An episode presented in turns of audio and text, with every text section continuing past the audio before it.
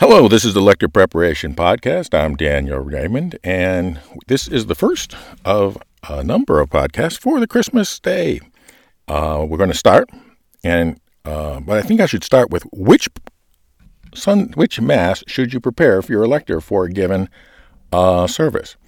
And the answer is all of them. Do not be uh, surprised if the priest comes up to you and says, "We're going to be using the mass during the day readings, even if it's midnight." That's his prerogative. He isn't going to go to hell for it. You aren't going to go to hell for it. And chances are the reason why he was is doing this is because he's prepared a really great homily about the readings on Christmas Mass during the day, and he was probably assigned midnight mass sometime this afternoon, and he didn't have time to prepare a homily, but he's got a great one for the mass um, during the day, and so that's what we want to go with. Um, it's just like if someone asks asks you whether you should prepare the short form of the reading or the long form of the reading. The answer is always yes. Be ready for both of them. Be ready in case there's a mix up and we're actually doing a feast day mass instead of the usual Sunday mass. Eventually, you want to be able, as a lector, to reach the point where in a pinch, if someone flips open a Bible, points to a passage, you should be able to read it three times and do a darn good job of it. Because you'll hopefully build up enough of the basics of how to analyze a reading that you can do it quickly. But let's start with the, the first of the readings. This is the Vigil Mass, which is typically used on Christmas Eve, Masses in the afternoon and early evening. Very often, it is a mass that churches uh, find or promote as being popular with families. So the family can bring their children to Christmas Eve Mass, get the holidays going on a religious note to start with, uh, then open up the presents and have the dinner when they get home or the next morning, and be able to have a more leisurely Christmas morning. Uh, very often, they will have child lectors. That's a, a, good thing to occasionally have. That's that's fine. Um, I wish they could be as good as adult lectors, but that, of course, is uh, would be an unreasonable expectation of skill and experience from a, from a young lector. But a young lector, if, if they were listening to this right now, mm, you can do this as yourself, but pick up a little pointers, and you'll do a better job. The vigil mass really comes across as very anticipatory still. It is still the day before Christmas. You can almost look at the Mass, the Vigil Mass for Christmas, as the fourth Sunday of Advent plus 0.5, four, version 4.5 of the fourth Sunday of Advent. It is still looking forward to the coming of the Christ, which is now very, very near. So we start with the first reading is from the prophet Isaiah, and it starts off with a bold proclamation about how Isaiah is not going to be cowed. And then a, long pause because there is a, um, a change in tone, and, and then we'll talk about what will happen and how the nations will be- behold your vindication. So a, a switch from proclaiming about why he's not going to be held back from telling this good news to telling the good news. And then switches from a tone of vindication to one of glory. And your tone as you do the reading should make that switch, and it should end the tone on a very um, happy, and glorious and beautiful note, like a like a wonderful sunset or, or, or beautiful bride, which is the exact example that he's using here. So let's me take a, um, a run at it. A reading from the book of the prophet Isaiah. For Zion's sake, I will not be silent. For Jerusalem's sake, I will not be quiet, until her vindication shines forth like the dawn, and her victory like a burning torch. Nations shall behold your vindication, and all the kings your glory. You shall be called by a new name, pronounced by the mouth of God. You shall be a glorious crown in the hand of the Lord, a royal diadem held by your God. No more shall people call you forsaken, or your land desolate, but you shall be called my delight, and your land espoused. For the Lord delights in you, and makes your land his spouse. As a young man marries a virgin, your builder shall marry you, and as a bridegroom rejoices in his bride, so shall your God rejoice in you. The word of the Lord.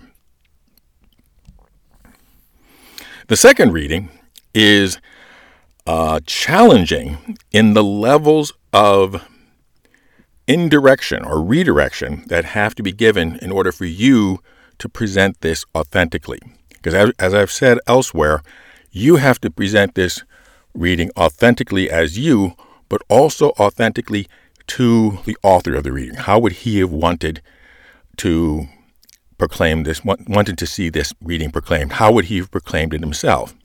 And what we have is the author of the Acts, as we get into the reading, talking as Paul, and Paul is talking as God.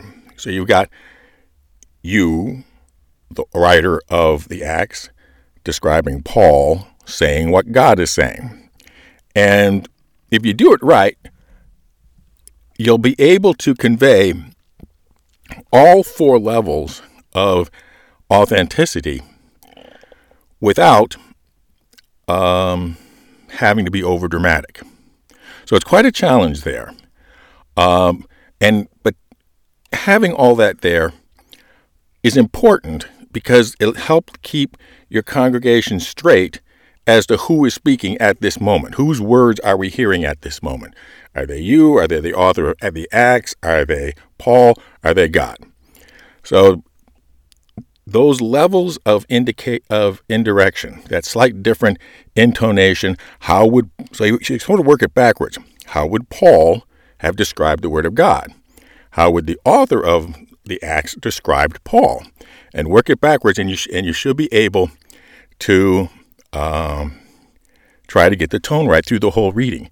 And don't regard this as intimidating. Regard it as fun, as a challenge. A reading from the Acts of the Apostles. When Paul reached Antioch in Pisidia and entered the synagogue, he stood up motioned with his hand, and said, Fellow Israelites, and you others who are God fearing, listen. The God of the people Israel chose our ancestors and exalted the people during their sojourn in the land of Egypt. With uplifted arm he led them out of it. Then he removed Saul and raised up David as king. Of him he testified, I have found David, son of Jesse, a man after my own heart. He will carry out my every wish.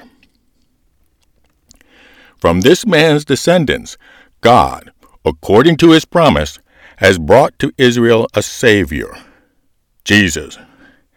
John heralded his coming by proclaiming a baptism of repentance to all the people of Israel, and as John was completing his course, he would say, What do you suppose that I am? I am not he. Behold, one is coming after me. I am not worthy to unfasten the sandals of his feet.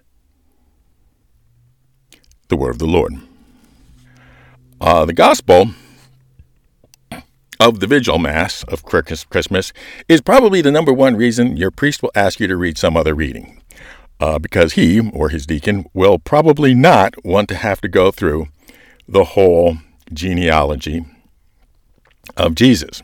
It's a long and challenging reading with um, a lot of complicated looking names, but rather than fretting over it, just accept the fact that your congregation doesn't know how these you know ancient names are pronounced either.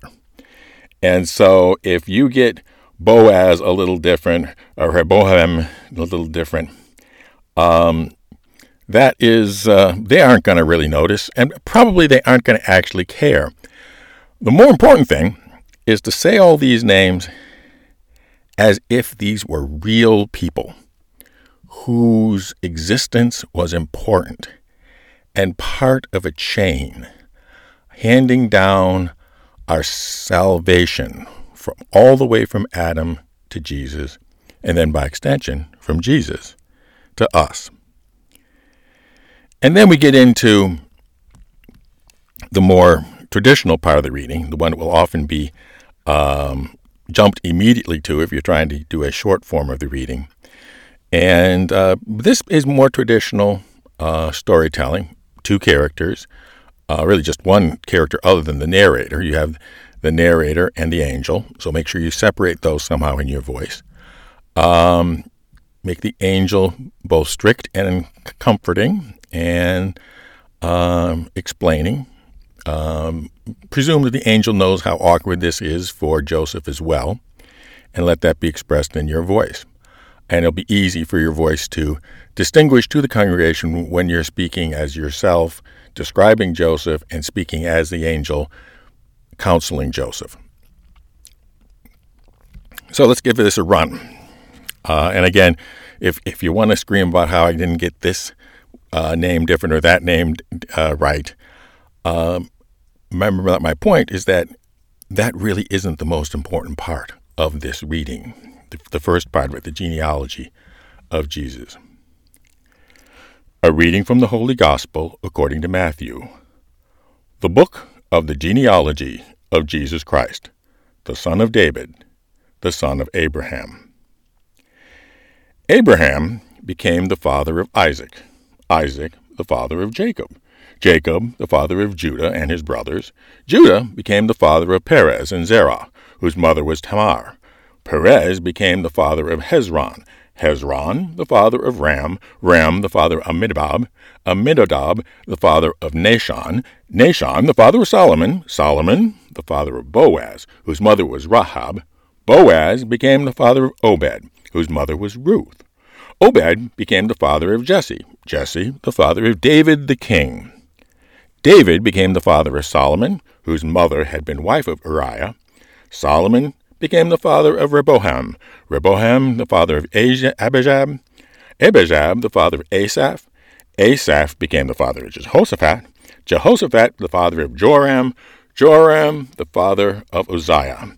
Uzziah became the father of Jotham, Jotham the father of Ahaz, Ahaz, the father of Hezekiah. Hezekiah became the father of Manasseh. Manasseh became the father of Amos. Amos, the father of Josiah.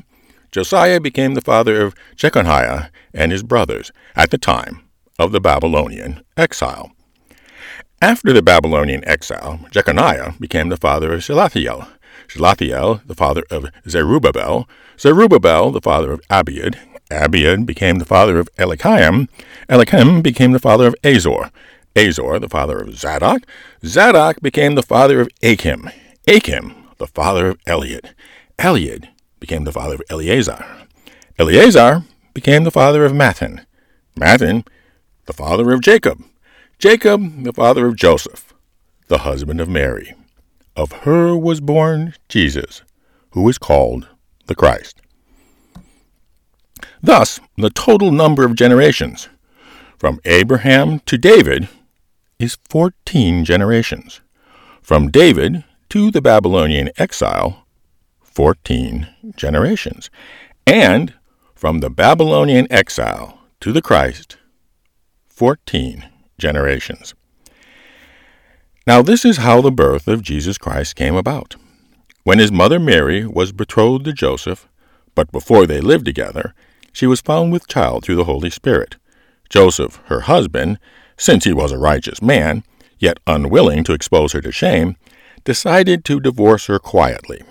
Such was his intention when, behold, the angel of the Lord appeared to him in a dream and said, Joseph, son of David, do not be afraid to take Mary, your wife, into your home, for it is through the Holy Spirit that this child has been conceived in her. She will bear a son, and you are to name him Jesus, because he will save his people from their sins. All this took place to fulfill what the Lord had said through the prophet. Behold, the virgin shall conceive and bear a son, and they shall name him Emmanuel, which means God is with us. When Joseph awoke, he did as the angel of the Lord had commanded him, and took his wife into his home. He had no relations with her until she bore a son, and he named him Jesus. The Gospel of the Lord. Merry Christmas, everyone, and uh, you and I are probably going to go on and look at the next reading. God bless.